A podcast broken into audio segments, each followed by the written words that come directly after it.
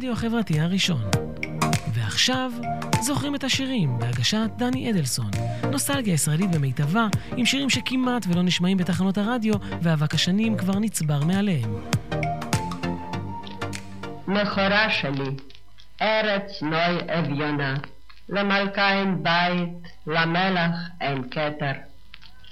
ושבעה ימים אביב בשנה, וסגריר וגשמים כל היתר.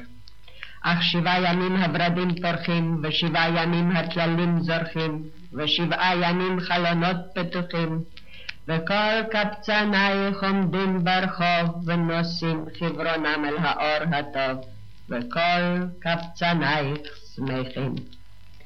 מכורה שלי, ארץ נוי אביונה, למלכה אין בית, למלך אין כתר, רק שבעה ימים חגים בשנה, ועמל ורעב כל היתר.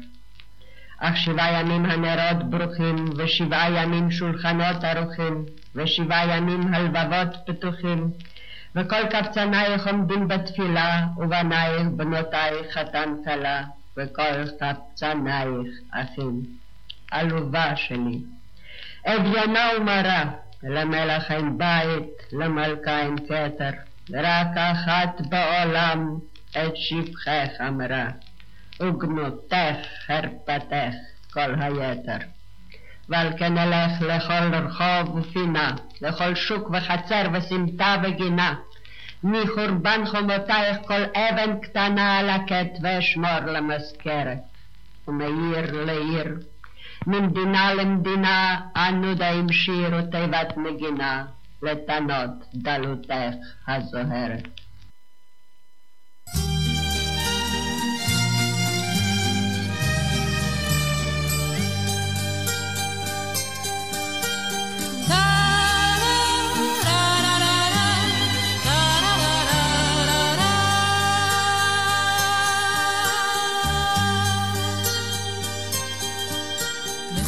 שלי, ארץ נוי אביונה. למלכה אין בית, למלך אין כתר, לשבעה ימים אביב בשנה, וסגריר וגשמים כל היתר, אך שבעה ימים הורדים פורחים, ושבעה ימים הטללים זורחים, ושבעה ימים חלומות וכל קבצנייך עומדים ברחוב, ונושאים חברונם אל האור הטוב, וכל קבצנייך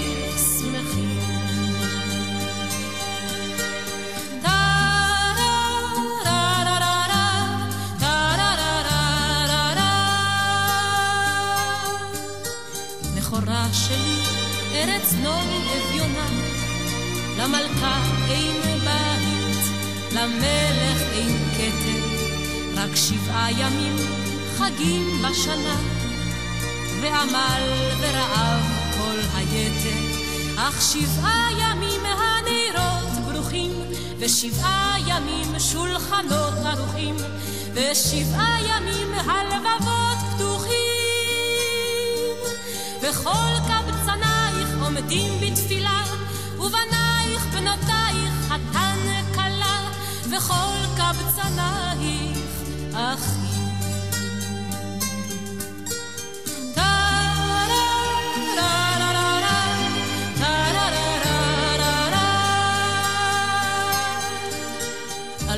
שלי, אביונה ומרה, למלך אין בית, למלכה אין כתר, רק אחת בעולם את שבחך אמרה.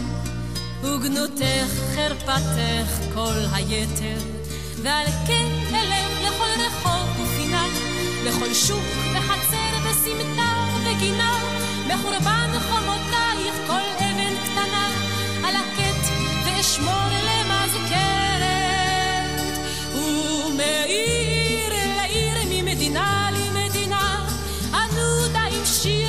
שיר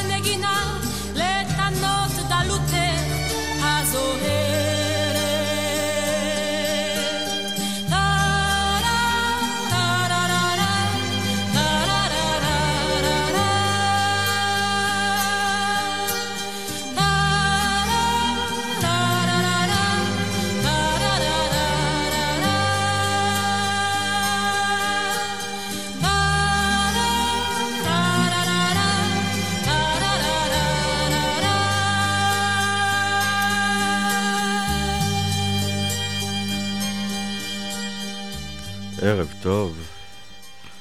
אתם על אתם זוכרים את השירים, הרדיו החברתי הראשון, וערב אנחנו נקדיש את הפודקאסט לשיריה היפים של המשוררת והסופרת כלת פרס ישראל לספרות, לאה גולדברג, שהשבוע אנחנו מציינים 50 שנה לפטירתה.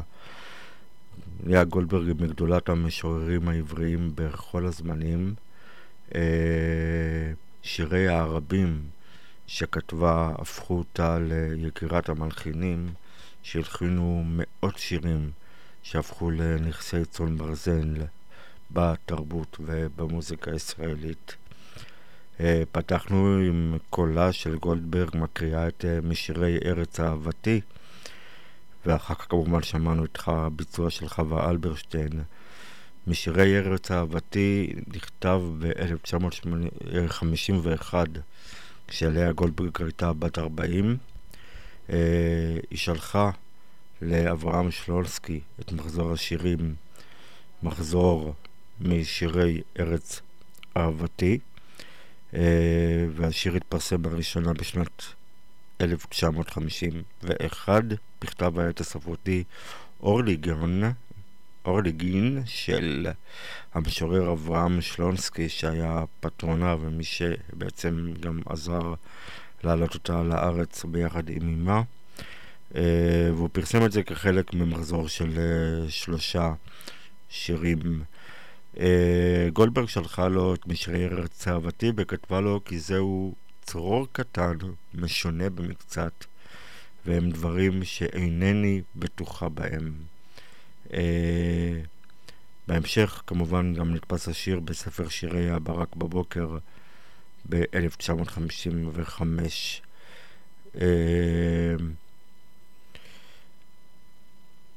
אה, דפנה אילת, לבקשת המלחינה, דפנה אילת המוזיקאית, לבקשתה של חווה אלברשטיין, הלחינה את השיר, והוא הופיע בשנת 1970 באלבומה של אלברשטיין, שנשא גם את uh, שם האלבום. Uh, וכך בעצם גם כתבה המשוררת לאה גולדברג, uh, וביכולת שיריה המופלאים גם הגדירה עבור דורות של מהגרים את היותם, היותם אחוזים וקרועים בכאב שתי המולדות, בעצם המולדת הפיזית שבה נולדו והמולדת שאליה ברחו להגר ולהעתיק את חייהם. ליטא היא ארץ uh, שאליה התכוונה גולדברג בשירה משירי ארץ אהבתי.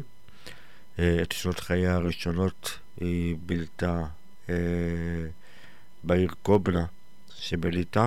היא גדולה ומפותחת שהייתה מרכז לתרבות עברים, עברית. Uh,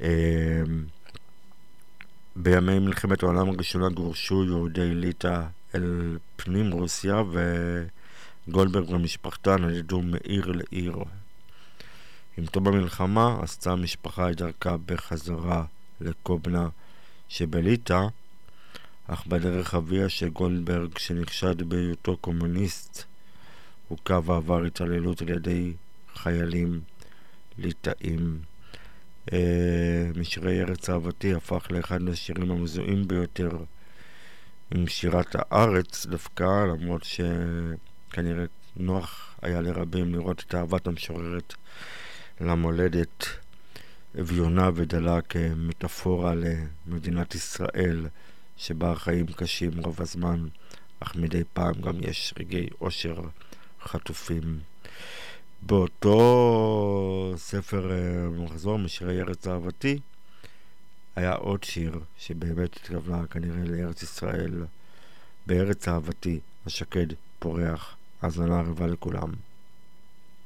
מחכים לאורח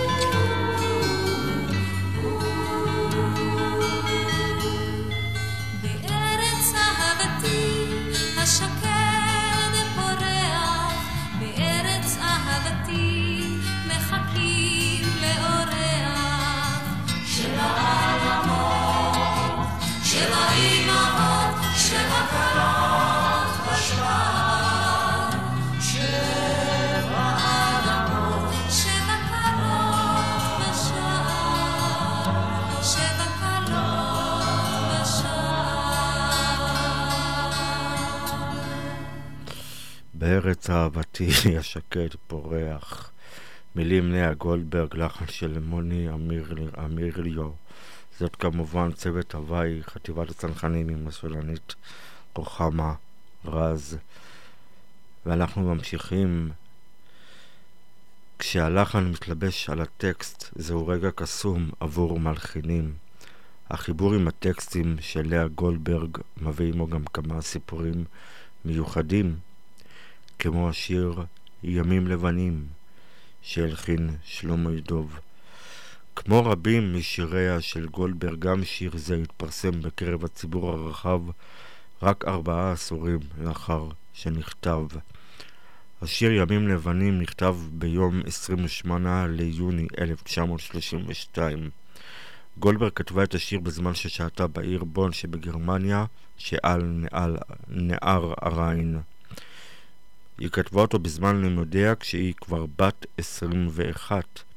החרף גילה הצעיר הוציאה תחת ידיה שיר עטור דימויים ורווי מסרים ופתחה צוהר לעולמה האישי והפנימי, למצוקות בדידותיה גם לצד שמחותיה. אלה היו ימי חשבון נפש עבורה, בשלב כשהיא הייתה מצויה בה בחייה האישיים והמקצועיים, בדידות מוחלטת שחשה לצד שלווה פנימית של טבע שהאירו לה במקצת את שמחת החיים. השיר התפרסם כמה חודשים אחר כך בגיליון ו' של השבועון פתח גיליון לספרות בהוצאת קבוצת סופרים עבריים אה, בעיר קובנה, עיר הולדתה של המשוררת. כעבור שלוש שנים הוא פורסם לראשונה בספר שיריה הראשון של לאה גולדברג שהופיע בארץ ישראל, טבעות עשן, בתור מחווה בקבלת פנים על עלייתה לארץ ישראל שהכין לכבודה פתרונה ספרותי ומי שדאג בעצם אה, ואפשר את עלייתה לארץ המשורר אברהם שלונסקי. בשנת 1959 נכלל השיר בספר מוקדם ומאוחר בשינויים קלים. תחושת הבדידות של גולדברג עומדת במרכזו של השיר, דבר שגם אפיין את uh, כתיבתה של גולדברג לאורך השנים. גם הספר בו פורסם השיר טבעות עשן רווי כולו בדידות בהסתגרות, עצב, תוגה והשלמה. גולדברג כתבה בשיר על ימים לבנים שאמורים להיות ההפך מהחשיכה השחורה, אבל בעצם אינם מביאים שום אור, שום תקווה, ובעצם אלו ימים ארוכים, ריקים, והלב אה, אולי לא באמת התרגל אל עצמו, כשמסביב ננטשו אהובים וקרובים ונותרו רק ציפיות. לבבי התרגל אל עצמו ומונה במתינות דפיקותיו, כך כותבת לאה גולדברג. כחמש שנים לאחר מותה בשנת 1975 שודרה בכל ישראל תוכנית בשם מפגשים מוזיקליים והפיקו תוכנית שירים של לאה גולדברג והמפיקה חילקה לכל אחד מהאומנים שהשתתף בתוכנית טקסטים של אה, לאה. ולשלמה ידוב הגיע השיר ימים לבנים זה היה ממש לקראת סוף תקופת קצת אחרת הלהקה בה היה חבר ביחד עם שם טוב לוי ושלמה גרוניך. וגם קצת לפני חג הפסח. בחג עצמו עידוב נסע אל בית הוריו שבירושלים כשהטקסט אה, של ימים לבנים איתו. בעצם עד שארוחת ליל הסדר הייתה מוכנה, הוא פרש אל חדר נעוריו והחל להתמודד עם השיר בתחילה. עידוב לא ידע כיצד לגשת אל השיר, והוא הקריא לעצמו את הטקסט של גולדברג בקול רם. עד שלפתע קיבל השראה, ופתאום בא הלחן כמו אור שנדלק, ותוך עשר דקות הוא הלחין את כל השיר. ככה זה בעצם גם קרם עור וגידים, ועד שהיסוד היה מונח, הוא חידד רק כמה דברים במלודיה. לכל צעקותיה של אימא שלו, שהתעצבנה שהוא לא מגיע אל ארוחת החג. כך בעצם נולד השיר. Uh, בהתחלה עידוב בחר באפרים שמיר כזמר שיבצע את השיר בתוכנית לצד שלישיית קצת אחרת, אבל הביצוע של שמיר נשמע מופנם ורחוק ונכבה אל הכלים. Uh, לאחר מכן הזמרת נתנאלה, שהשתתפה בערב עם שיר אחר, התאהבה גם כן בשיר וביקשה וקיבלה את הסכמתו של עידוב להקליט את השיר לאלבום הסולו שלה שיצא באותה שנה. Uh, וגם שיר הביצוע שלה זכה להצלחה מינורית uh, קטנה. אין ספק שאת הביצוע המרגש ביותר של ימים לבנים, אליו כמובן נחשף הקהל הרחב, שייך כמובן לשלמה ידוב בעצמו, שנשא את שם... אה, אה, וזה כמובן יצא באלבום אה, והרכב צליל מכוון בשנת 1979. אה, ההרכב בו היה חבר ביחד עם שם טוב לוי ויצחק קלפטר. אה,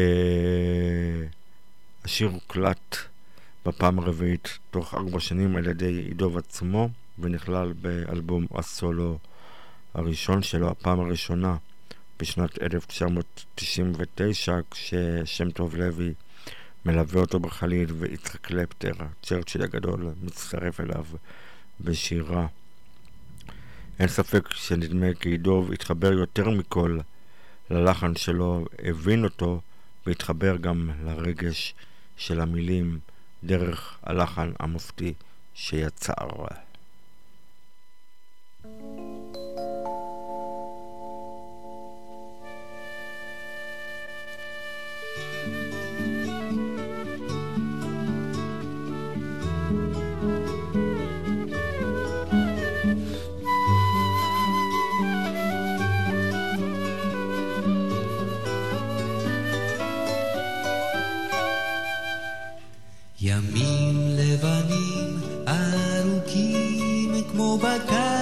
קרני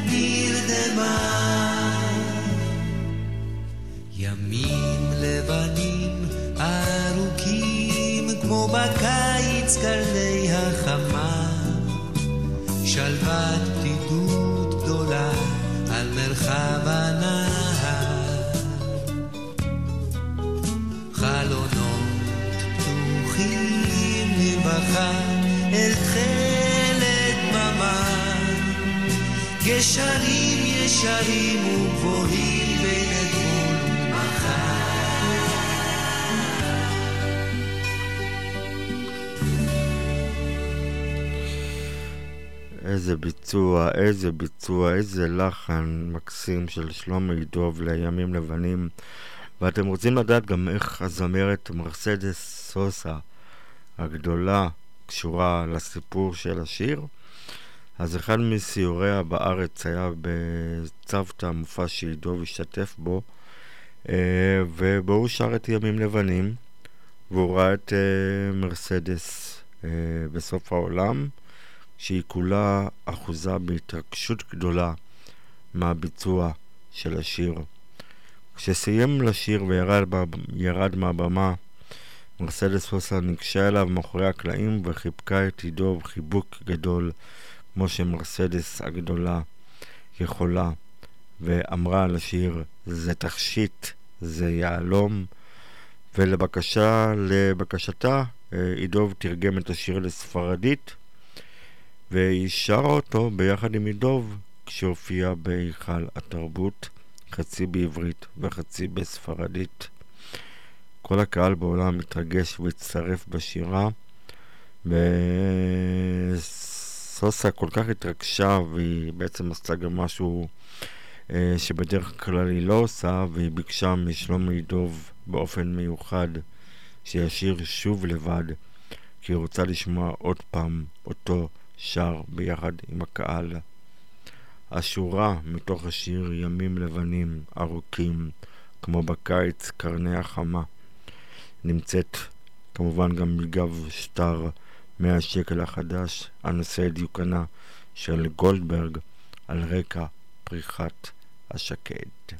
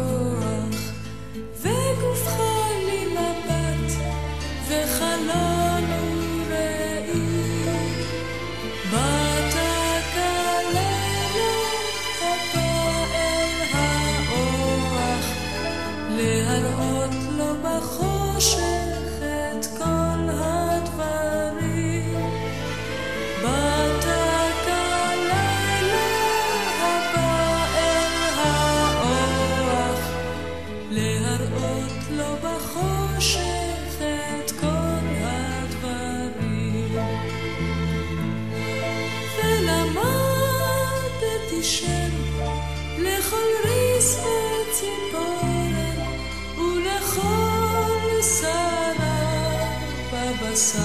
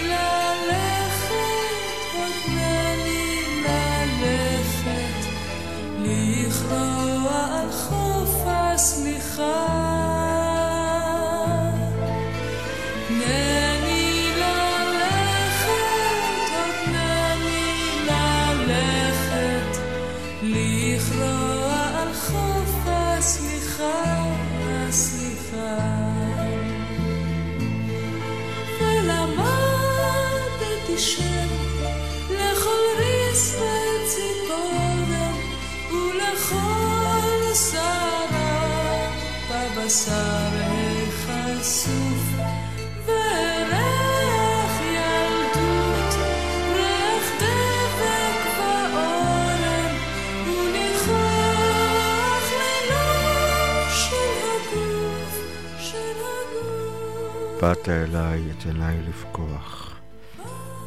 בפסטיבל הזמר והפזמון בשנת 1977 הופיעה יהודית רביץ, אז בתחילת דרכה, עם השיר סליחות, שכתבה לאה גולדברג. הוא לא נחל הצלחה גדולה בהתחלה בפסטיבל, ולא הרבה גם הימרו עליו מלכתחילה. אבל בבוקר שאחרי הוא הפך ללהיט ועשה את רביץ לכוכבת. בעצם השיר אה, כולל אה, רק את החלק הראשון מתוך ארבעה בתים שכתבה לאה גולדברג בשנת 1938 כשהייתה בת 27. השיר פורסם לראשונה אה, בשנת 1939 בקובץ השירים השני שפרסמה גולדברג, שיבולת ירוקת עין. שם בעצם פגש לראשונה אה, מלחין השיר, עודד לרר, את, אה, את סליחות, ובעצם היום אי אפשר להגיד נכס צאן ברזל בלי להזכיר לפחות פעם אחת את השיר סליחות. אבל בעצם כשעודד לרר הגיש את השיר שהלחין למילותיה של גולדברג לפסטיבל הזמר והפזמון בעצתו של שייקה לוי הגדול מהגשש החיוור, איש לא הבין את השיר עד הסוף. השם סליחות כמובן העלה אסוציאציה של סליחות ביום כיפור, והדבר הזה בעצם איים, לבדו לשלוח את השיר לתאומות הנשייה.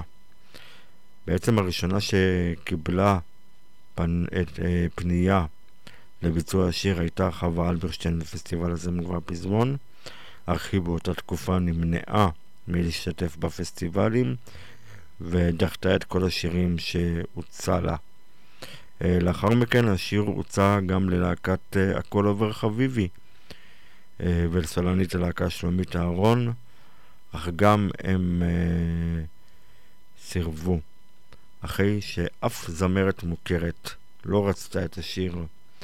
עודד לרר נסע עם שייקה לוי לדליה גוטמן, שהייתה מפיקה בגול, בקול ישראל, והיא מיד אמרה לו שיש לה זמרת אחת מלהקה צבאית, יהודית רביץ שמה, אה, ושייקה לוי אמר בוא אנחנו ניסע ונביא אותה ונדבר איתה. רביץ באותה תקופה גרה בדירה שכורה בתל אביב בלי טלפון אה, וכשהיא הופתעה לגלות על סף דלת ביתה את שייקה לוי מהגשש החיוור אה, על המפגש עם רביץ אה, תיאר עודד לרר כך, היא הייתה ילדה בת 20 ובאה עם הגיטרה ואני הסתכלתי על הפרופיל שלה וחשבתי איזה פרופיל, איזה טלטלים, כמו בציורים יווניים על קדים. אה, וזה הספיק לו. אה, כל הדרך מתל אביב למגשימים, אה, הקיבוץ שבו גר לרר, אה, שייקה לוי אמר לרביץ, זאת הזדמנות חייך ואת לא תשכחי לי את הרגע הזה. בהתחלה ליהודית רביץ אה, היו הסתייגויות מהשיר כי הוא נשמע לה רוסי מדי והסכימה לבצע אותו בעיקר משום שהגשש שייקה לוי המפורסם חזר ואמר לה את תודיעי על זה כל החיים. בעצם עד יום לפני הופעתה בפסטיבל הזמר והפזמון אה, אה, השיר אה, הוצג בעיתון ידיעות אחרונות תחת הכותרת באת אליי וזה עדות לכך שעד הרגע האחרון עוד הייתה התלבטות לגבי שמו. השיר סליחות הגיע למקום השביעי בפסטיבל, אה, אך הוא התקבל בהתלהבות גדולה על ידי הקהל וזכה במקום הראשון במצעד הפזמונים העברי השנתי של רשת ג' באותה שנה. ועל מי כתבה לאה גולדברג את השיר, אז אה, היו הרבה השערות. אה, היו שהזיעו בה עדים לפרשת אהבתה של המשוררת אה, לסטודנט הודי שלמד איתה בגרמניה, ועוד השערה שהשיר נכתב על מערכת היחסים שהייתה ללאה גולדברג עם המאייר אריאל לבנון, שעבד איתה במערכת דבר לילדים, שבו גולדברג הייתה מאוהבת, אך אה, נאלץ להסביר לה שיחסיהם לא מובילים לשום מקום. וכמובן גם אפשרי לפרש את השיר כחוויה אירוטית של איחוד הגוף והנפש המתוארת בחושי הראייה. השערה נוספת היא גם שהשיר נכתב על אביה של גולדברג, שאושפז בכפייה בבית חולים לחולי נפש בליטא, ומשום כך נבצר ממנו לעלות איתה ועם אמה לארץ ישראל, והוא נשאר כלוא בליטא, ולאחר מספר שנים, כשפרצה מלחמת העולם השנייה, הוא נספה בשואה. בואו נשמע שוב קצת את השיר היפה הזה של יהודית רביץ, סליחות.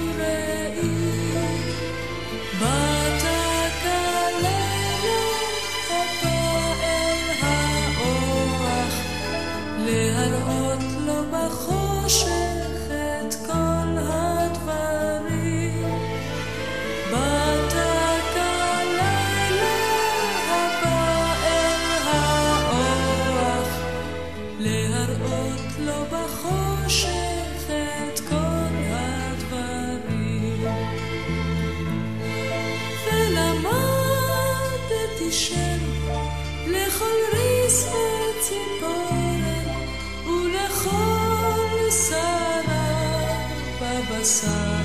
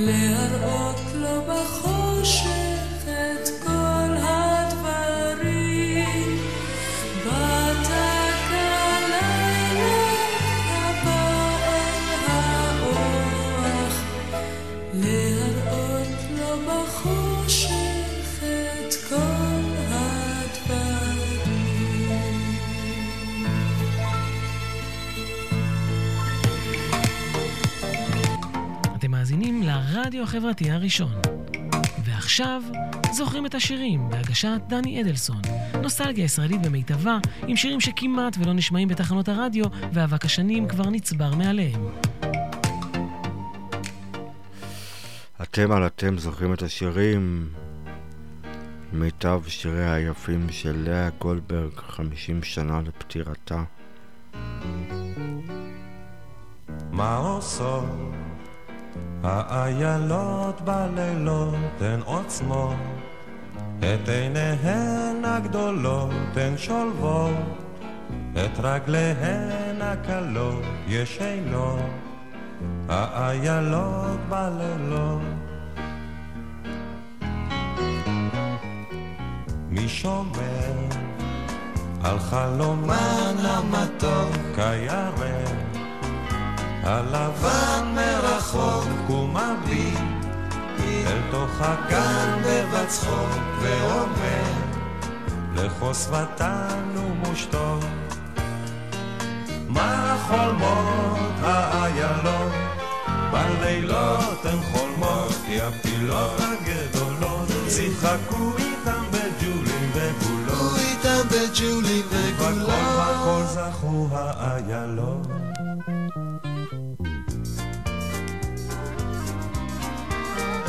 ballet.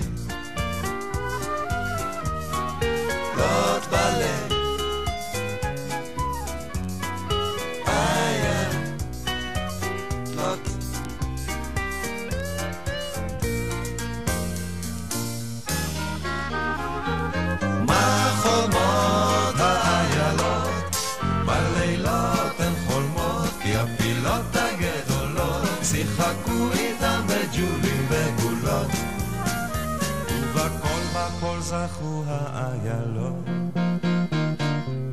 ממאיר, אותן נמשך משנתן, לא הפיל, ולא הקוף ולא הטעם, לא ארנבת. לא ספיד ולא שפר, היא איילת השחר חברתן מאירה אותן בבוקר משנתן. איילת השחר חברתן משנתן. איילת השחר חברתן מאירה אותן בבוקר משנתן. איילת השחר חברתן מאירה אותן בבוקר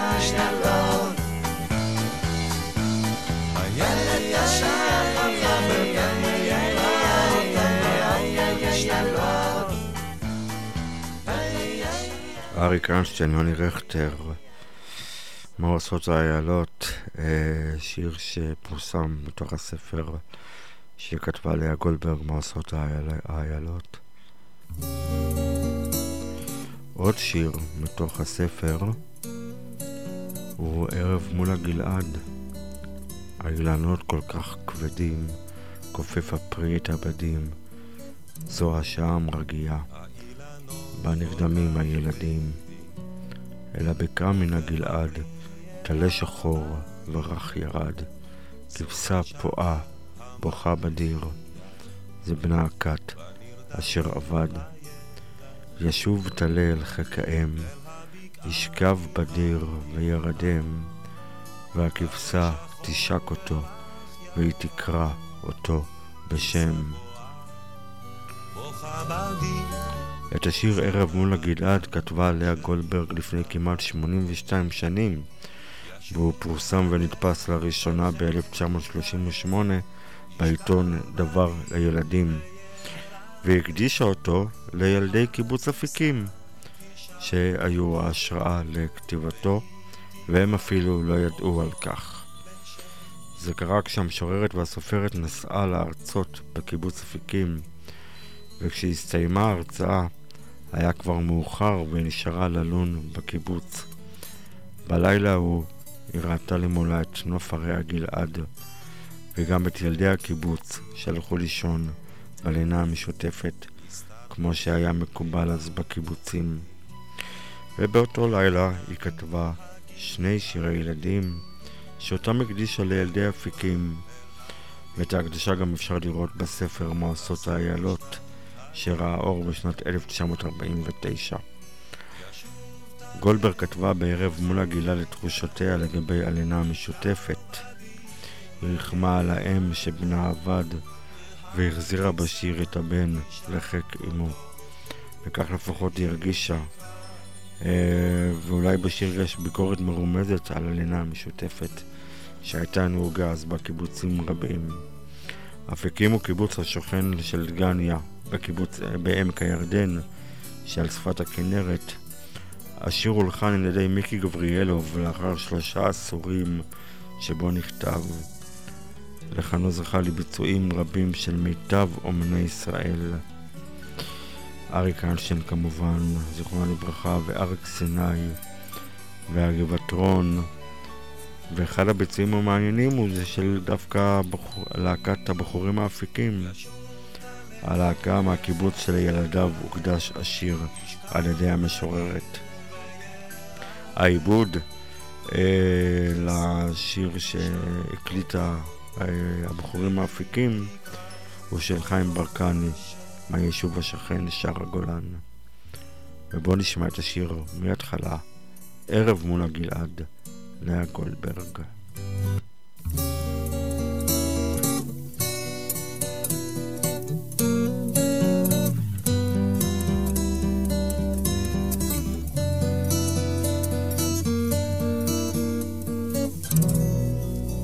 האילנות כל כך כבדים, כופף הפרי את הבדים, זו השעה המרגיעה, ונרדמים הילדים, אל הבקעה מן הגלעד, טלה שחור ורך ירד, כבשה בועה, בוכה בדין. זבנה הכת אשר עבר.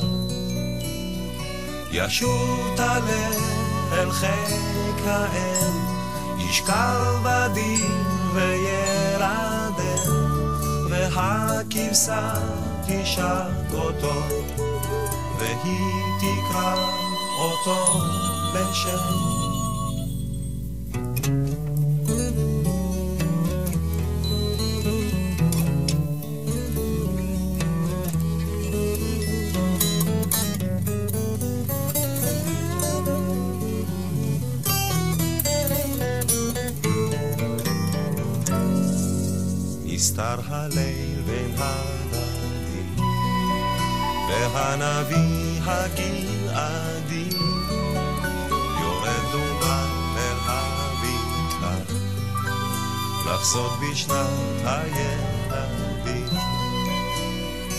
ישוב טלה אל חיק האם, ישכב בדיר וירדם, והכבשה תשק אותו, והיא תקרא אותו בשם.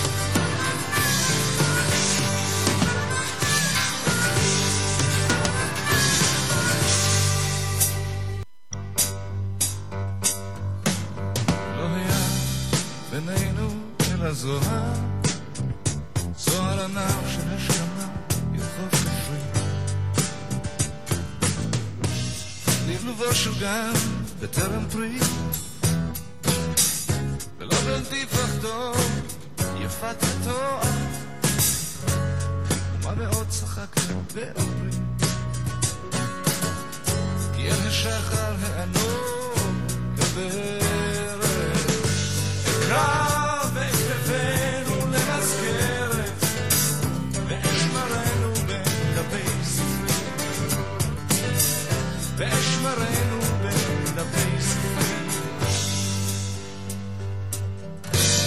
אצלוח נסעת הדיסקו, והנידות את ענק תפוח, ועל ראשי ירד מטר צחור. מטר צחור.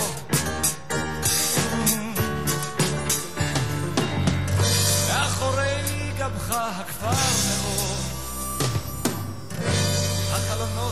החלונות נצטלצלו. לא היה בינינו אלא אור, אלא אור,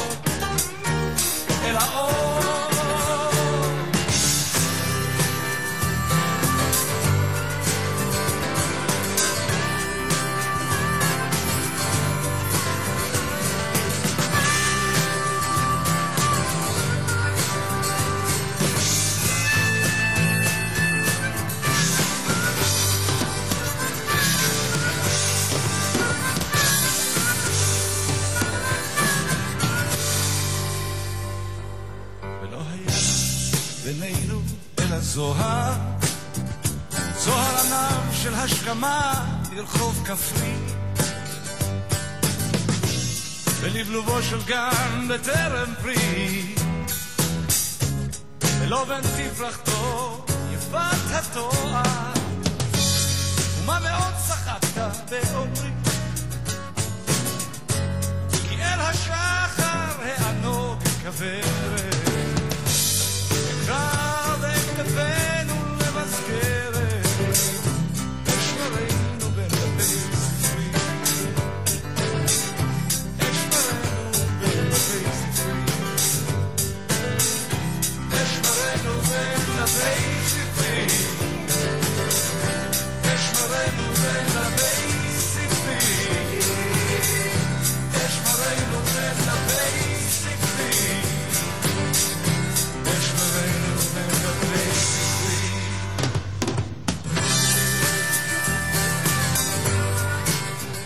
ולא היה בינינו אלא זוהר, דני ליטני, עם המילים של לאה גולדברג.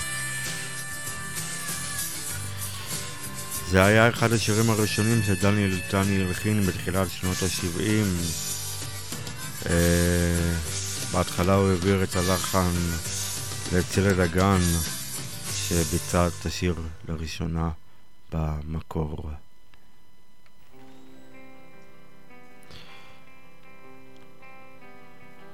ואנחנו שומעים עכשיו את uh, ברי סחרוף, מבצע את סיפור על היקינטון, ותכף תשמעו את הסיפור המופלא מאחריו.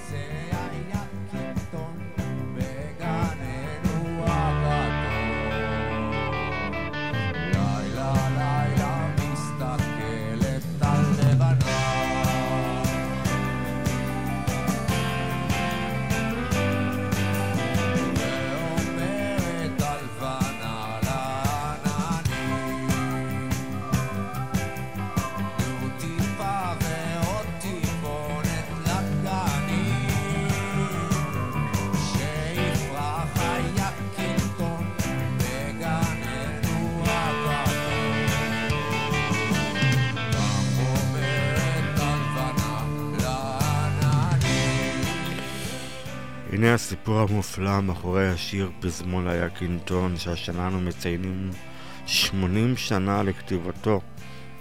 וזאת כמובן גם הזדמנות חגיגית לספר על אחת מיצירותיה האהובות ביותר שכתבה לאה גולדברג. שיר שזכה למעמד של קלאסיקה, שאפשר להגדירה שירי זמר לילדים שגם מבוגרים מאוד מאוד אוהבים. השיר התפרסם לראשונה ב-22 בפברואר 1940 בשבועון דבר על הילדים. זה היה פרסומו הראשון של השיר, והוא נתפס ביחד עם תווו. Uh, הסיבה גם להפתעה נמצא בנושאו של הסיפור, uh, והוא בעצם מפגש מקרי בין שתי נשים מבוגרות המגיעות מרקע שונה, וגם החברות הנרקמת בין לאה גולדברג לבין המלחינה והפסנתרית, הפסנתרנית, uh, רבקה גבילי, אשר הולידה את השיר פזמון היקינטון. השיר נכתב והולחן לרגל ט"ו בשבט של אותה שנה, אך באופן מפתיע אין במיל... במילותיו שום רמז לראש השנה לאילנות, וגם ההתקבלות שלו בציבור מאז ועד היום לא קשרה אותו לחג זה. זה קרה ככה, באחד מימי החורף של אה, חודש ינואר 1940 ישבה עליה גולדברג המשוררת הצעירה והייתה אז כבת 28 אה, שהתגוררה ביחד עם אמה צילה ברחוב אה, ארנון ועבדה כסגנית עורך דבר הילדים. בתוקף תפקידה היא נדרשה לספק באופן שוטף חומרים לשבועון וכך כתבה עשרות ילד, שירי לילדים ובהם גם שירים לחגים. והיא קיבלה על עצמה לחבר שיר לרגל ט"ו בשבט המתקרב, ותכננה להקדישו לא לשקדיה הפופולרית, אלא דווקא לפרח שעוד לא כתבו עליו. היא הביטה אה, מן החלון האחורי לעבר החצר הפנימית אה, על הגינה הקטנה שטיפח אה, אריה, בין השכנים הקטן, מקומה ב'. הגנן הצעיר הוא אריה פייבל, לימים הסופר והמתרגם אריה אוריאל. הוא היה אז כבן שבע, ובכיתה א' של בית הספר תל נורדאו המורה דיברה רבות על חשיבות הפרחת ארץ ישראל. ואריה הקטן לקח זאת ברצינות, והוא הקצה לצורך כך פיסת קרקע זעירה אה, בחצר הפנימית, מתחת למרפסת הדירה של סבו וסבתו שהתגוררו אה, בבניין שבו התגוררה לאה גולדברג. אה, הם גרו בקומת הקרקע מול משפחת גולדברג, ובגינה הוא שתל גזר, צנונית וכרובית ועוד ירקות, אך כלום לא צמח. אבל יום אחד הוא מצא למדרכה עציץ, ובו צמח עם עלים ירוקים ארוכים ופרחים לבנים קטנים, צמח שכמוהו לא ראה. אה, אריה, ילד בן השבע, חזרה לגינה שבחצר האחורית ושתל בה את היקינטון. היקינטון הפורח היה הצמח הבולט באותה גינה קטנה שאליה השקיפו חלונות דירתה של לאה גולדברג. והמשוררת הבחינה בכך, וכך היא ישבה בחדרה וכתבה שיר לירי המספר על פריחתו של צמח יקינטון קטן בגינה שזה עתה נשתל. אדור בפריחתו הלבנה ובולט בין הצמחים. ומכיוון שגם מעולם לא נכתב על פרח זה שיר ילדים אה, בעברית, ולמעשה גם הוא בקושי הוזכר בספרות העברית בכלל הצמח הזה, ובשיר הנפלא הזה גולדברג אה, מתארת את ההתייחסות אל הצמח הקטן כבעצם אולי כתינוק שזה עתה נולד וזוכה לדאגתה האמהית של הלבנה הירח, ובעקבות זאת גם לגשם שממטרים העננים על האדמה, וגם הירח הלבן וגם העננים חשים מין בעלות על הגן בגננו הקטן. בעוד בשיר אה, בני האדם, בהם האם ובנה הנוכחים בפריחת הצמח בגן שמחים ושרים לכבודו את הפזמון. יופיו הנדיר של השיר קשור לבלי ספק גם למנגינתו, והנה גם כאן הלחן, כמו המילים, נוצר בשל אילוצים חיצוניים. בשנה שבה נכתב השיר, 1940, הכינה זמרת הסופרן מרים סגל תוכנית רדיו עבור כל ירושלים, השידורים בעברית בתחנת הרדיו שפעלה בחסות השלטון הבריטי. היא הייתה דידה לשיר בליווי הפסנתרננית רבקה גבילי, ולפני מועד הקלטת התוכנית התבקשה הזמרת לכלול בה שיר אביב כלשהו. מאחר שהשידור היה אמור להיערך בט"ו בשבט. אך הם התקשו למצוא שיר מתאים, כך מירה גבילי אל הבית של חברתה, לאה גולדברג, שהתגוררה לא הרחק ממנה, ושאלה אם יש לה שיר מתאים לתוכנית על פרח. וגולדברג העבירה לה את פזמון היקינטון, וגבילי למדה את מילותיו בדרכה קצרה חזרה לביתה שברחוב בן יהודה 184, וכבר בדרך הלחן התנגן בראשה. עוד באותו ערב לימדה גבילי את מרים סגל את השיר ולמחרת הם נסעו שתיהן לירושלים לשירות השידור והקליטו את השיר והתוכנית. אה, כמה ימים אחר כך ביקשו מגולדברג כמובן ממערכת דבר לילדים את מילות השיר ולאחר שהדפיסו אותן בפברואר 1940 הוא נהפך ללהיט. התיאום הזורם שבין מילות השיר למנגינתו היא תולדה של הקשר הקרוב שנרקם אז בין שתי היוצרות גולדברג וגבילי שנפגשו לראשונה רק חודשים ספורים קודם לכן. בספטמבר 1939 ערב ראש השנה תש... תש... השתיים הגיעו לבדן לקונצרט שנערך בבית דניאל, בית הבראה לסופרים, מוזיקאים ואומנים במושבה זיכרון יעקב, ושוכנו בחדר משותף, ובתוך זמן קצר הפכו השתיים לחברות אינטימיות. אה, שתיהן קיבלו גם חינוך אירופי ועלו לארץ ישראל בשנות ה-30 העלייה החמישית.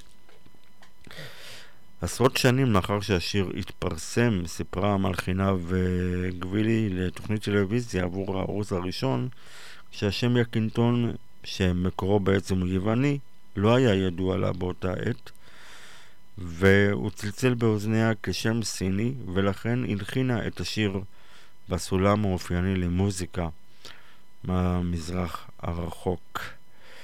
את הביצוע של מרים סגל לא נשמר, אבל אין ספק שאחד הביצועים היפים שזכה לתודה רחבה זה הביצוע של סטאר עופרים.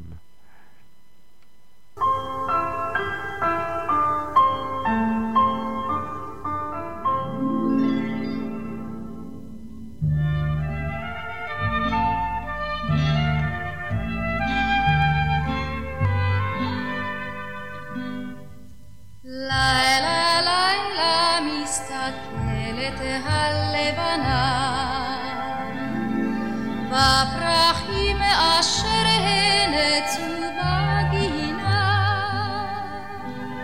בציצי היקינטון בגננו הכתום לילה לילה מסתכלת הלבנה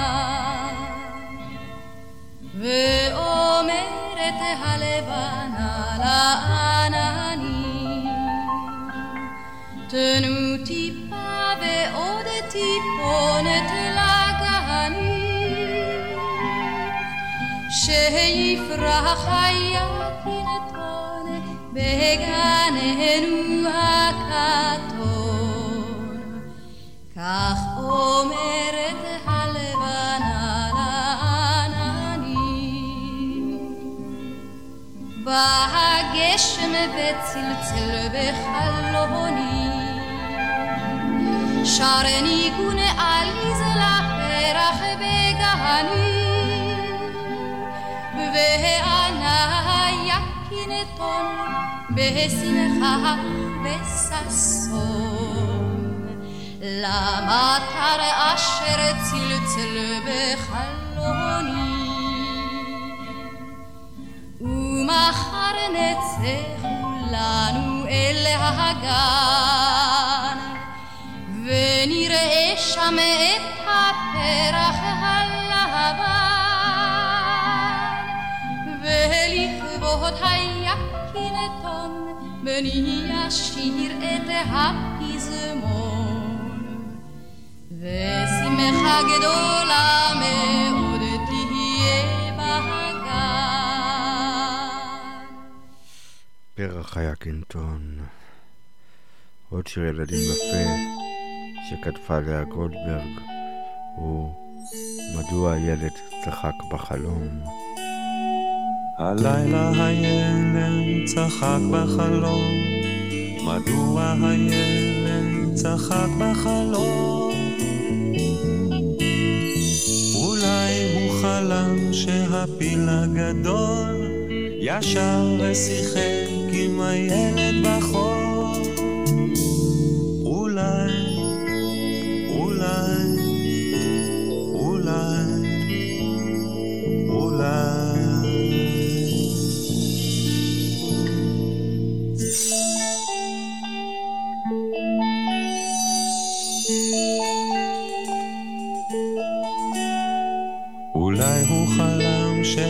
שענן שובר עשה מן השמש בלון של זהב.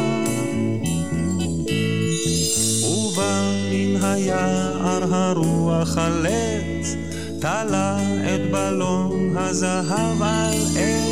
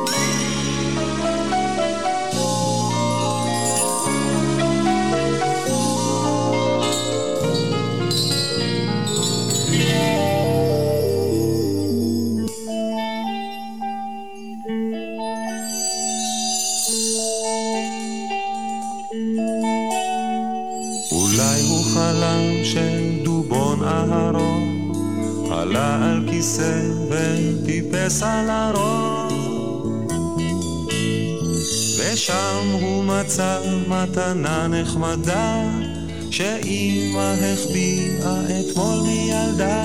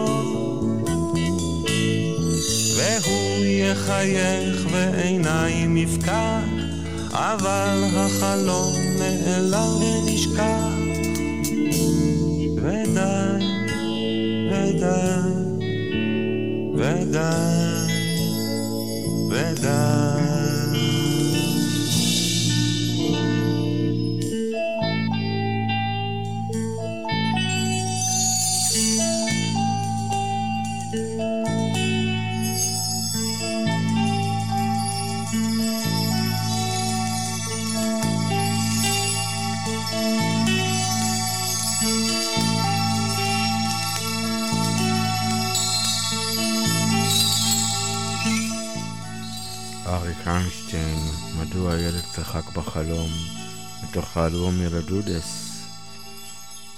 עוד שיר יפה שכתבה לאה גולדברג, שאנחנו כאן מקדישים את התוכנית עם מיטב השירים שכתבה לציון 50 שנה לפטירתה. ובואו נמשיך עם ריטה וכובע קסמים.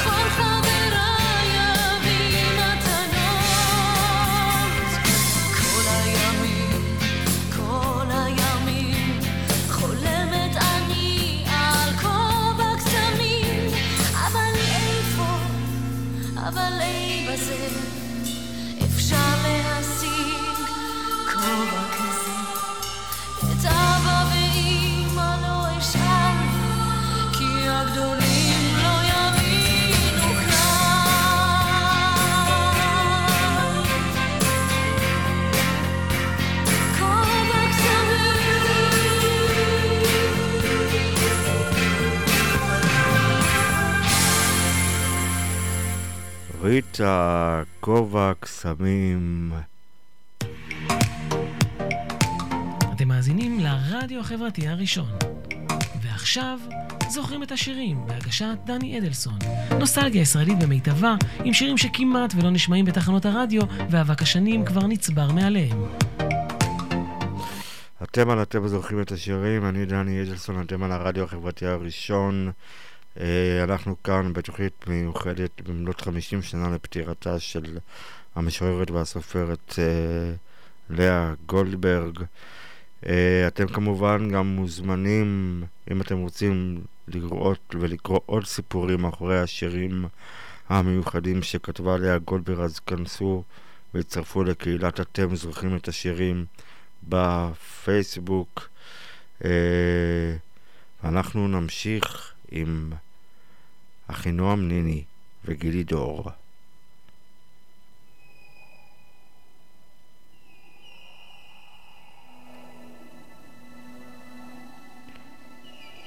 ב-1993 יצא אלבומם השני של אחינועם ניני וגילי דור, וכולו שירים עם פרי עטם של המשוררת לאה גולדברג וגם של המשוררת רחל. אלבום שנעשה בעקבות מופע שעשו הצמד בפסטיבל ישראל, שנקרא רחל ולאה. השיר המפורסם ביותר הוא כמובן נקרא "הוא", והוא חלק מצמד שירים "הוא" ו"אי", ששמם האוהבים על שפת הים שכתבה גולדברג. אך סביר להניח אה, שאתם מכירים אותו בתור כמובן בואי קלה בגלל הפזמון החוזר. וככה בעצם אנשים הדביקו לו את השם. אבל לא לאה גולדברג ולא אחינועם ניני קראו לשיר ככה.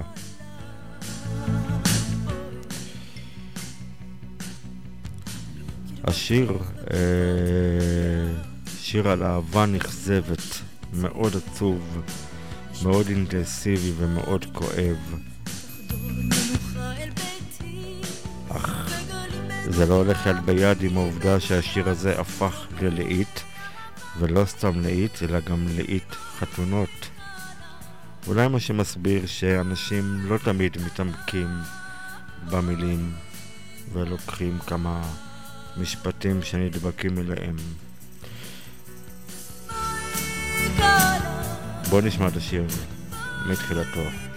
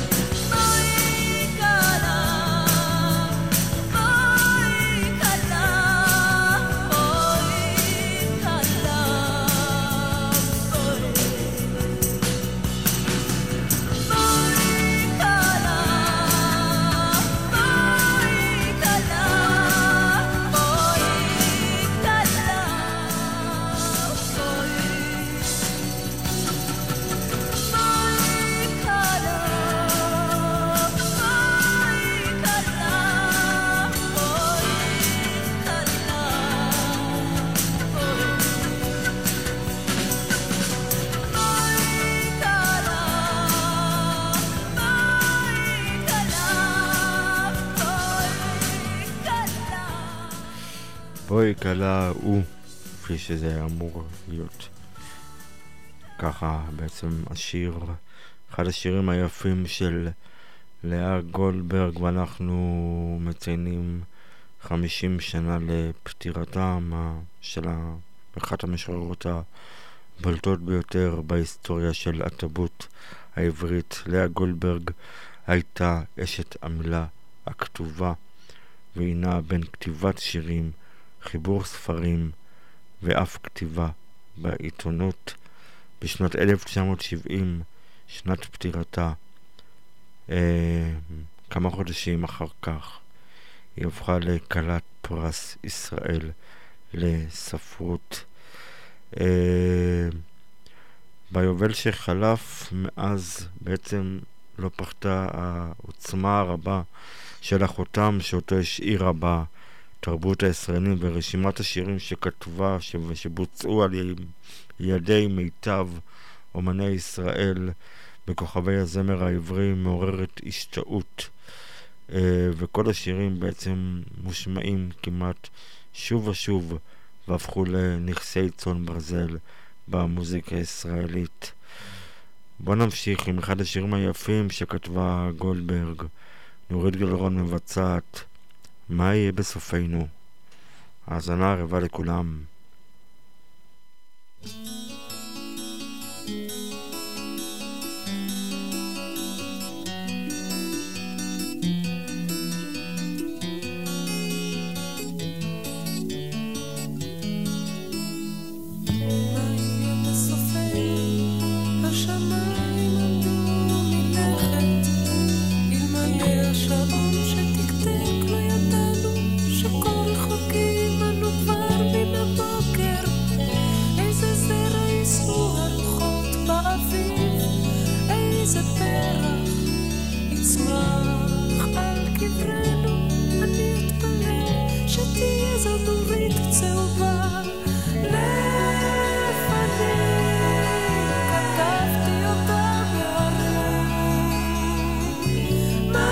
בסופנו? מה יהיה בסופנו?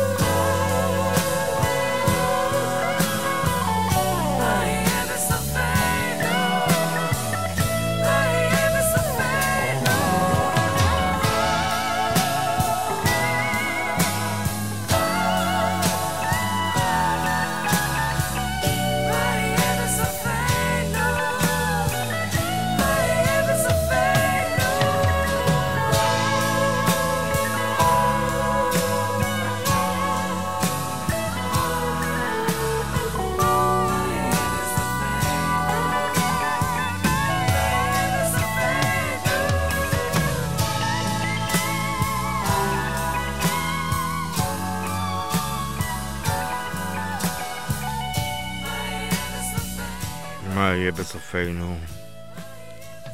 לאה גולדברג, נורית גלרון, הלחן של אה, אשר ביטנסקי והעיבוד כמובן של אילן וירצברג.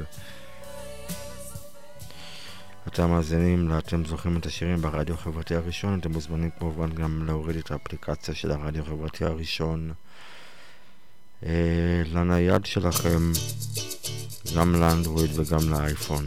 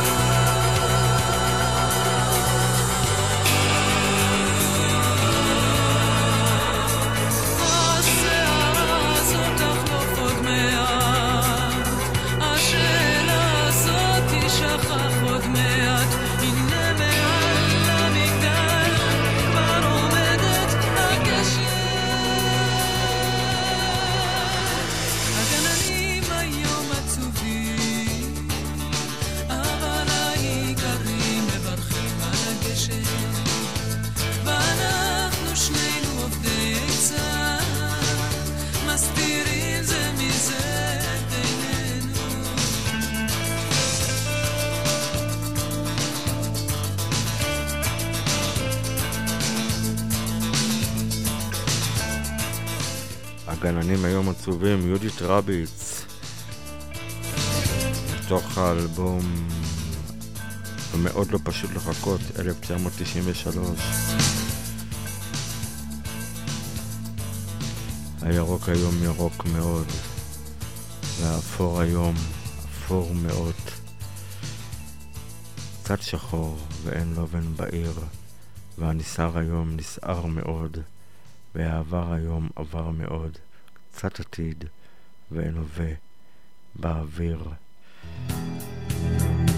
השיר למחרת שכתבה המשוררת לאה גולדברג הוא שיר ידוע כמובן לכולנו כמאוד לא פשוט לחכות בעקבות הלחן של יהודית רביץ. אה, זהו בעצם השיר החמישי והאחרון במחזור שיריה של גולדברג שברי סערה שהתפרסם בפברואר 1957 בגליון ה-13 והאחרון של כתב העת הספרותי אור לגין שמייסדו ואורחו היה אברהם שלונסקי. בכתב העת מופיעים בהצבר שלל המוטיבים המוכרים משירת גולדברג שמשלב בין תופעות טבע למצבי נפש. ומתוכו זכה להתפרסם ברבים הפרק החותם למחרת הוא נקרא המוכר כמובן בשירתו הראשונה, הירוק היום, ירוק מאוד, שהלחינה ושרה בעוצמה ובחיות יהודית רביץ בשנת 1993.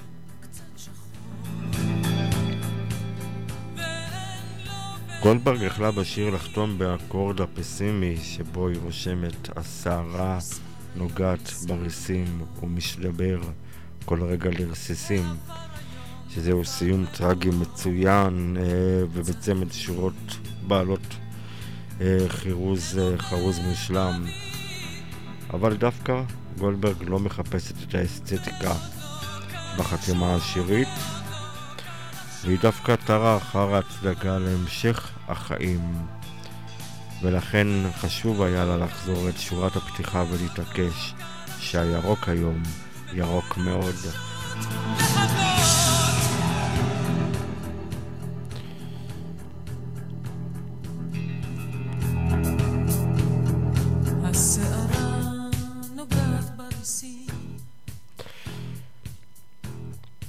זה אחד השירים היפים של אה, לאה גולדברג. והשיר בשינויי נוסח קלים נכלל כמובן באלבומה המצליח של רביץ. הוא מאוד לא פשוט לחכות בשנת 1993 אלבום שירי משוררים שגם גולדברג, שירים של גולדברג ודליה רביקוביץ ויהודה עמיחי רביץ הלחינה, איבדה וביצעה בסגנון רוק כל כך עוצמתי ובועט. ובואו נשמע את השיר מההתחלה, כי הוא כל כך כל כך יפה.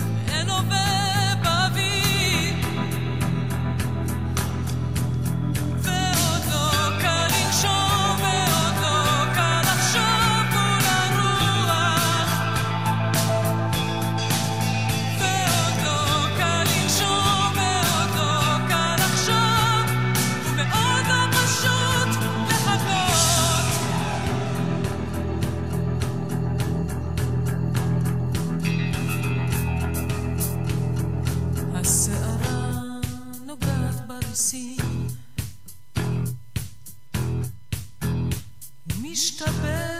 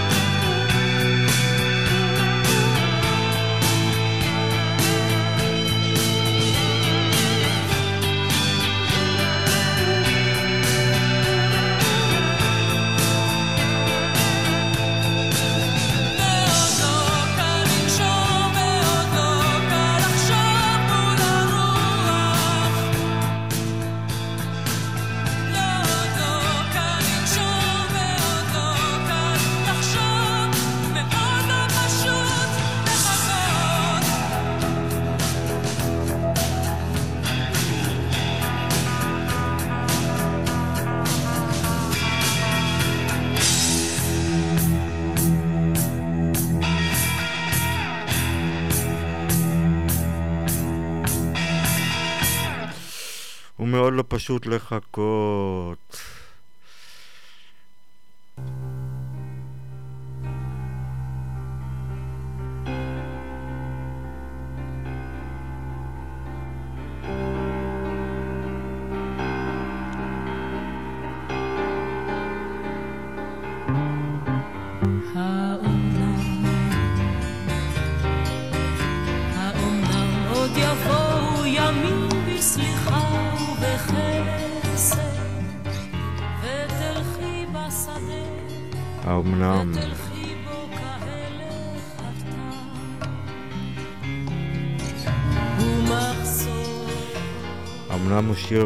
לאה גולדברג, שנתפס לראשונה בעיתון דבר. בכל הופעותיו בכתבי לאה גולדברג השיר נטול כותרת, אך ההתייחסות אליו כשיר מולחן היא על פי המילה הראשונה, בעצם המילים הראשונות. השיר שמייחל לאפשרות לסבול את מכאובי החיים ולדעת להתייחס אליהם בשלווה וברוגע.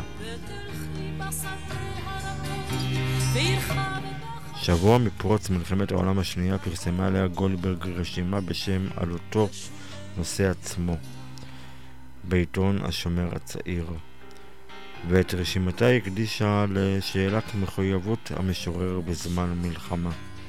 כמי שחוותה את מלחמת העולם הראשונה על בשרה וראתה את התגייסות המשוררים לעידוד הלחימה הרגישה גולדברג כי המלחמה, כל מלחמה, משכיחה מבני האדם כמה דברים בעולם פשוטים, וביקשה להזכיר לקוריאה את עדיפות החי על המת. וכך היא כתבה במאמר: נעים יותר לשמוע את השירה הטיפשית ביותר של גן ילדים מאשר את קולות התותחים, שיהיה הטיפוס המשוכלל ביותר, וכי לעולם יהא שדה שיבולים טוב ויפה משממה שעברו עליה הטנקים ואפילו מטרתם של הטנקים הללו יכולה להיות נשגבת ביותר ועל כן אסור למשורר לעודד את המלחמה בשירתו. הידרדרות העולם הנאור לתהומות הברבריות הוא בדיוק הזמן שבו אסור למשורר לשכוח את הערכים האמיתיים של החיים. לא רק היתר הוא לכתוב בימי מלחמה שיר אהבה, אלא הכרח, משום שגם בימי מלחמה רב ערכה של האהבה מערך הרצח. התגובה הזאת של גולדברג עוררה עדים ונתקלה בלא מעט התנגדות גם מצד מכריה ועמיתיה, אך היא סירבה לזוז מעמדתה הספציפית. ביולי 1942 הוזמנה גולדברג לכינוס אגודת הסופרים העבריים, בו הוחלט על הוצאת קובץ שירים שנקרא בסער. היא הסכימה לתרום שיר עבור קובץ זה, וכנראה בנסיבות אלה נולד אה, השיר "את תלכי בשדה". אה, האומנם עוד יבואו ימים. גולדברג כתבה אפילו לנוכח הידיעות על הטבח שנעשה בבני עמה, ואף על פי שאביה נשאר בליטא בזמן השואה אה, ונספה, אה, ונספה בשואה, ועל כל הזוועות שעוברים מיליוני אנשים הנלחמים ומתים בזירות הרבות. אף כל אלה שמרה לאה גולדברג בשיר על מסר אוניברסלי הומני, מסר הנוכח בכל יצירתה ושאיפתה הגדולה של הגיבורה לחזור למצב בראשית, כאחד התשעים, כאחד האדם. בואו נשמע את שלומי סרנגה עם הביצוע המופלא הזה מתוך פרויקט עבודה עברית. thank you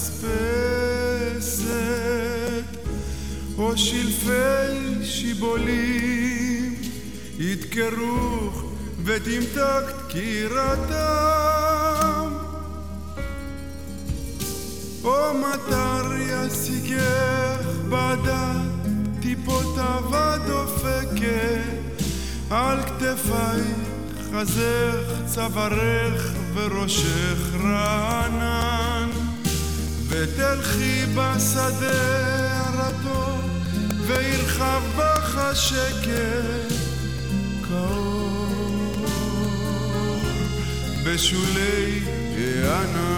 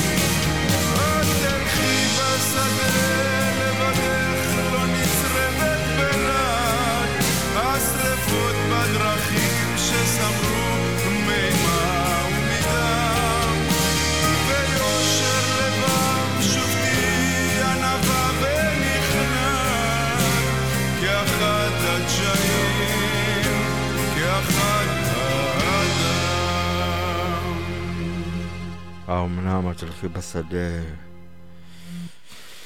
שיר שכתבה לאה גולדברג בזמן מלחמת העולם השנייה. אה, חיים ברקני היה אחראי כמובן על הלחן המופתי אה, מתוך השיר שביצע אותו במקור חווה אלברשטיין בתחילת שנות ה-70.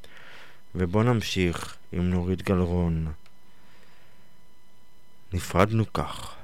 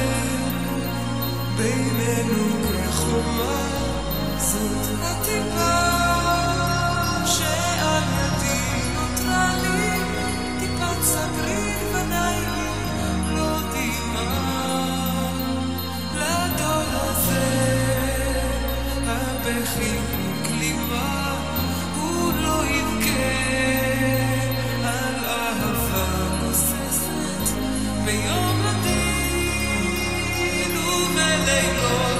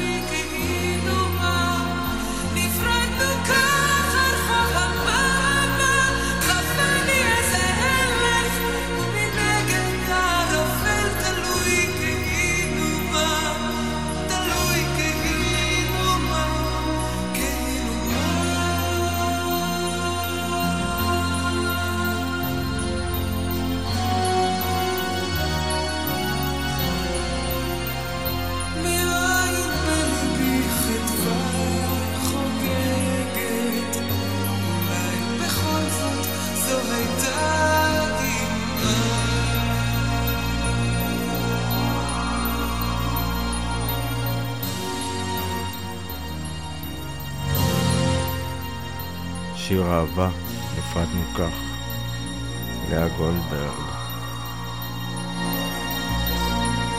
איזה ביצוע יפה של נורית גלרון.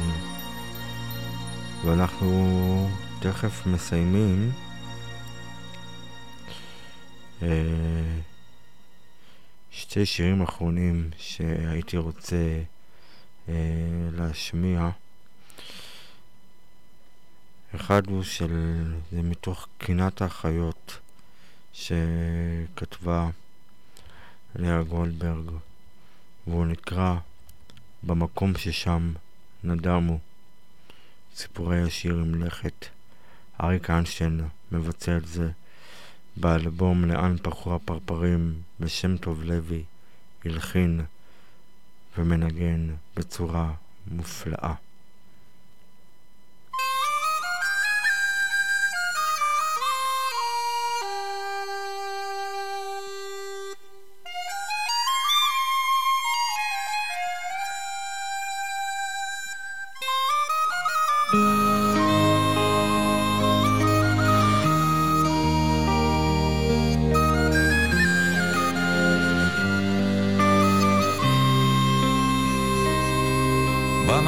ששם נדמו ציפורי השיר עם ערב, שם ישבנו גם בכינו, בזוכרנו את פניו. שם נותרה עוד קרן סהר, עלי גל גוסס בנחל, שם ישבנו גם בכינו, על אחינו שלא שם. שם זכרנו, שם בכינו, שם אהבנו את אחינו, ועצי החוף הרכינו, ענפים לחים איתם.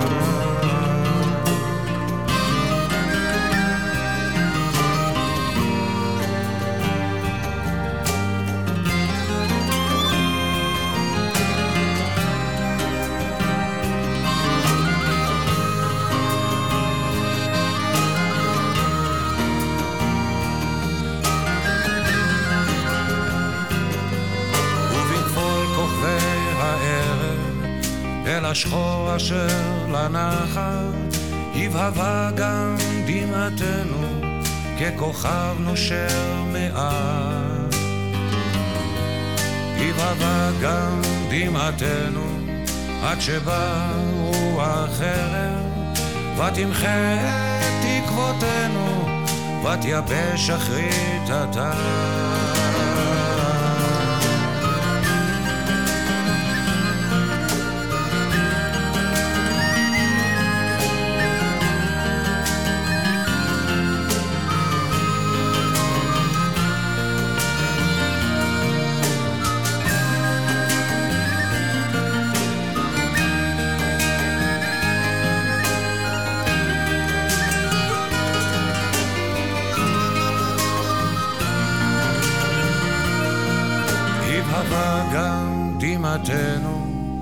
שבא רוח חרב, ותמחה את תקוותינו, ותייבש אחרית הטעם.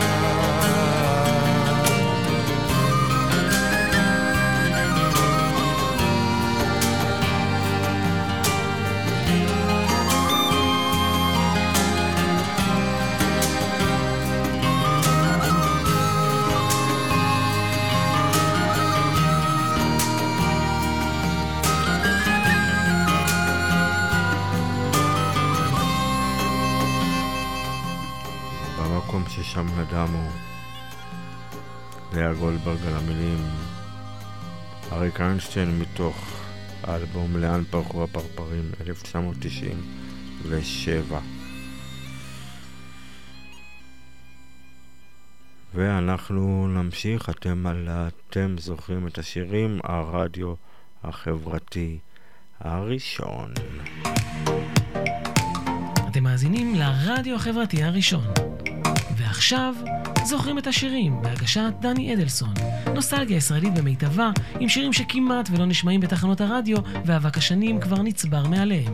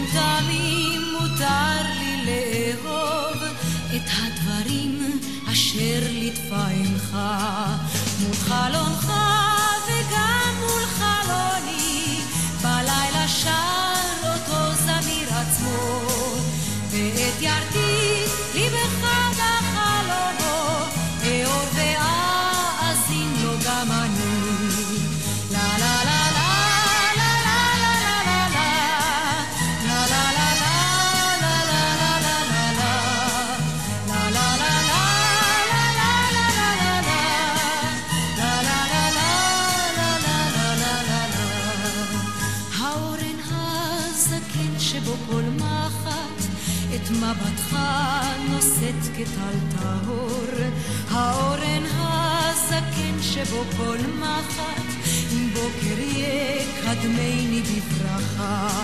דברים רבים מאוד אהבנו יחד, אך לא זרח באש נבך האור. דברים רבים מאוד אהבנו יחד, את בדידותי נגעה בבדידותך. מול חלומך וגם מול חלוני, בלילה שר אותו עצמו, ואת ירתי ליבך בחלומו, אאור ואזינו גם אני.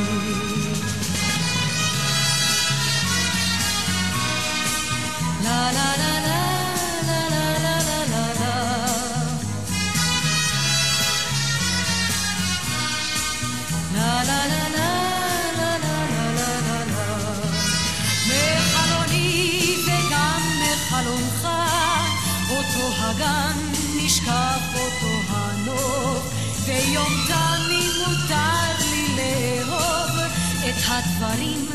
אשר לתפארך מול חלומך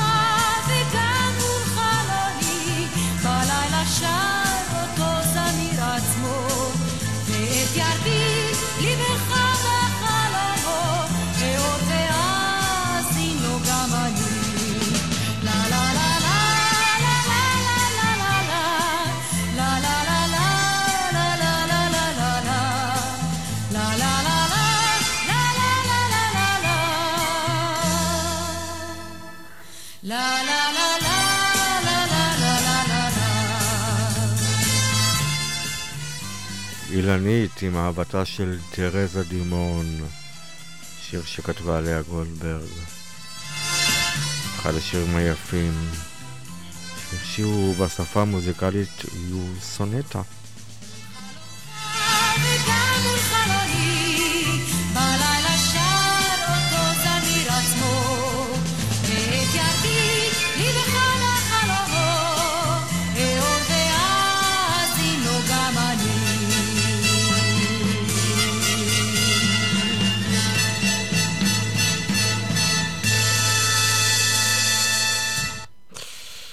ואנחנו כאן, באתם זוכרים את השירים, אנחנו בתוכנית 50 שנה מאז נפטרה אה, לאה גולדברג, המשוררת והסופרת, בטרם עת ממחלת הסרטן, והיא בת 58 בלבד אה, בלכתה. אה, גולדברג, ביובל שחלף מאז החותם העצום שהיא השאירה בתרבות הישראלית ורשימת השירים שכתבה אה,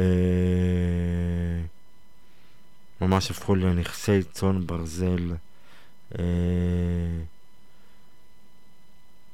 והפכו אותה לשירים שבעצם נשמעים רלוונטיים מתמיד ולוקחים חלק חשוב ממש אפילו יומיומי מהתרבות אותה אנו צורכים אה, גדולת המשוררים העבריים בכל הזמנים, לאה גולדברג. אה, אנחנו תכף נסיים ונשמע את הסיפור שמאחורי השיר הבא. לאה גולדברג זה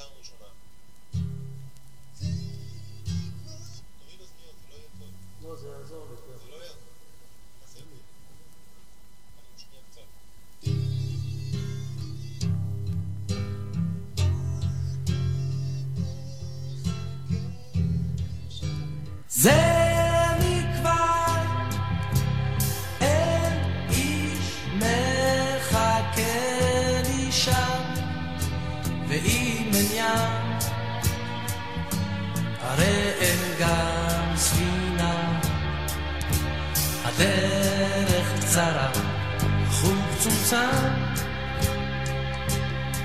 ובכן מה? עוד שבוע, עוד חודש, עוד שנה.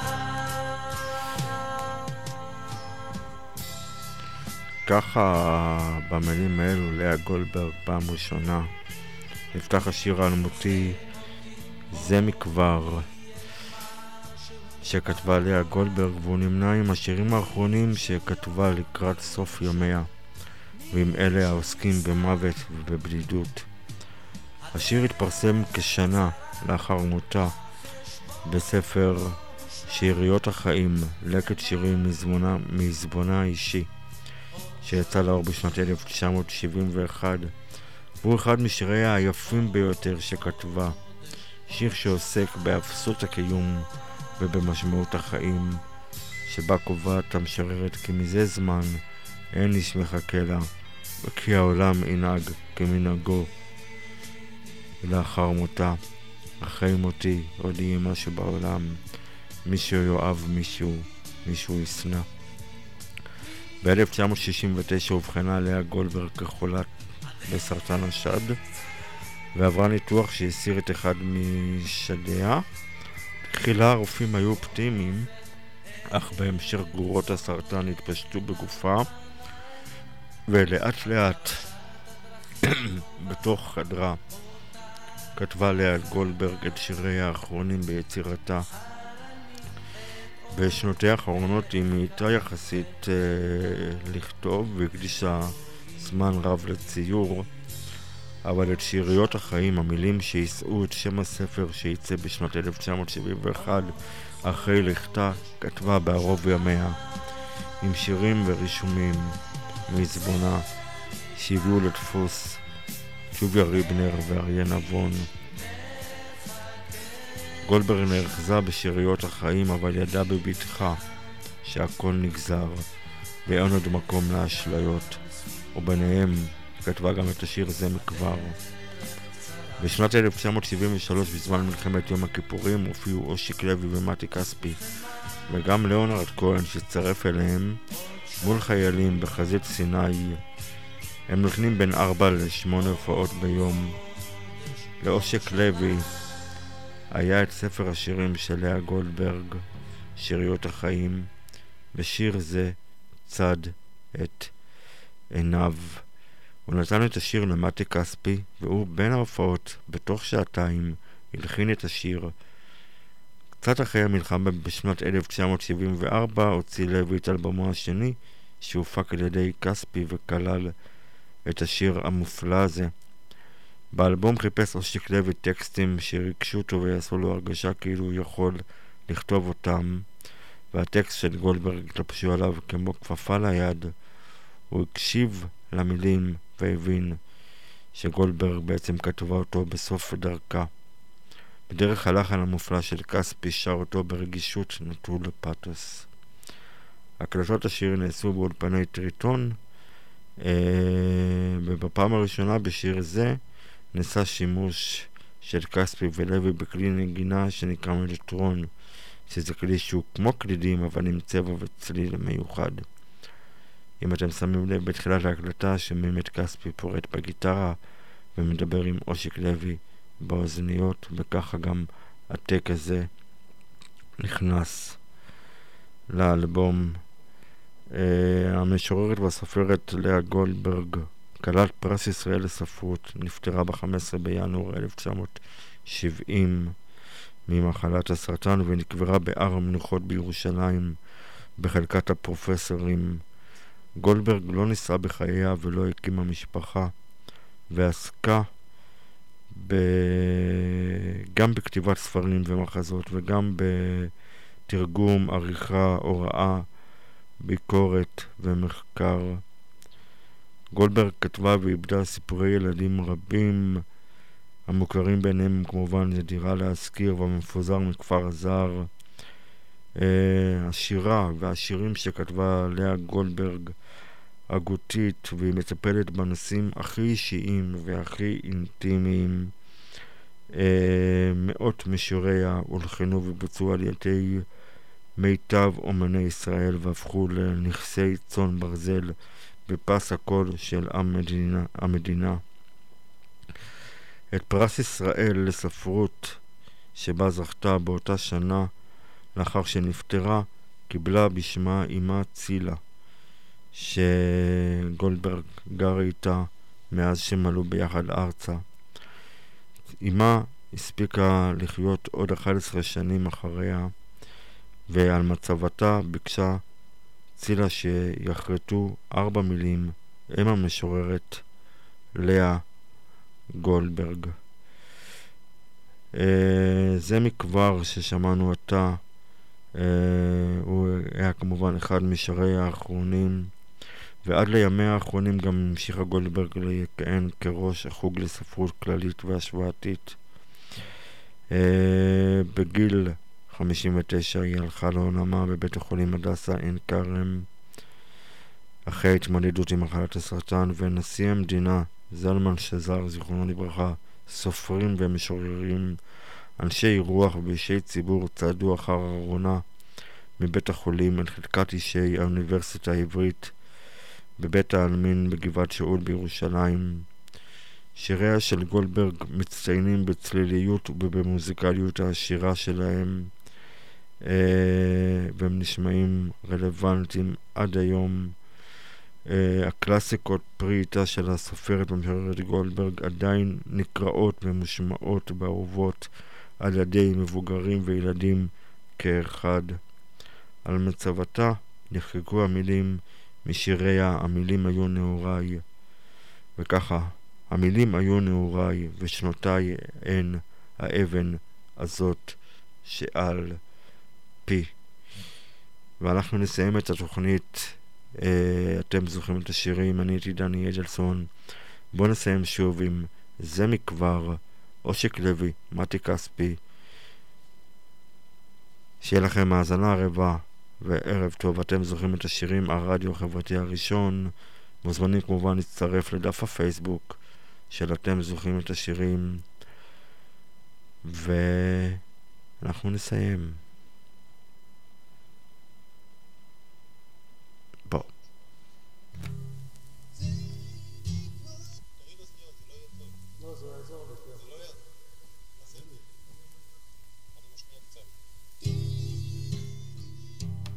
לילה טוב לכולם.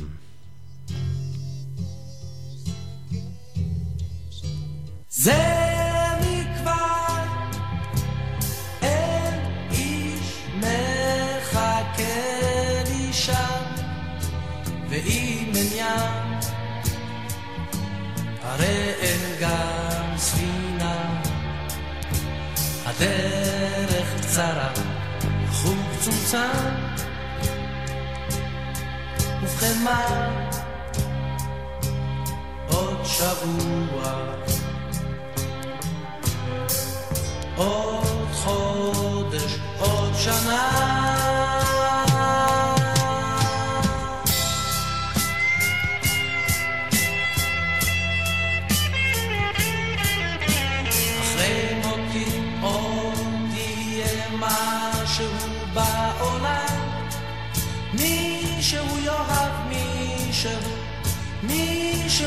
שהוא ישנא.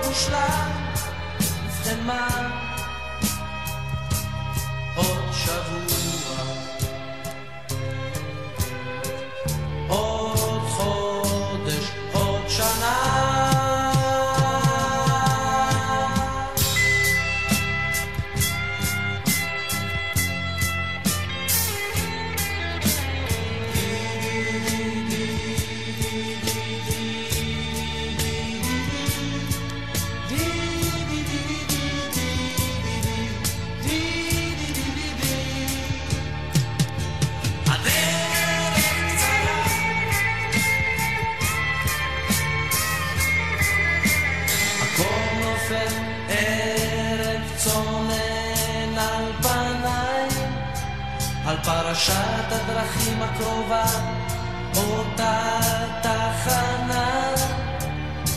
מחר אני אתעורר ואפקח את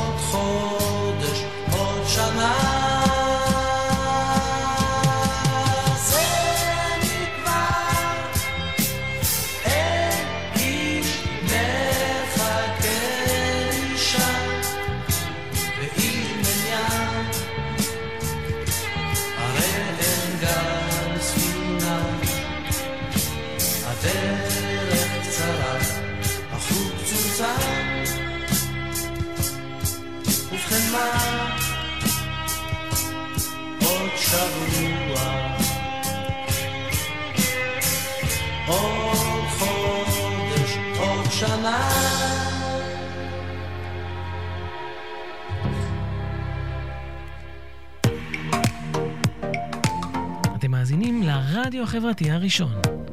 ועכשיו, זוכרים את השירים בהגשת דני אדלסון. נוסטלגיה ישראלית במיטבה, עם שירים שכמעט ולא נשמעים בתחנות הרדיו, ואבק השנים כבר נצבר מעליהם.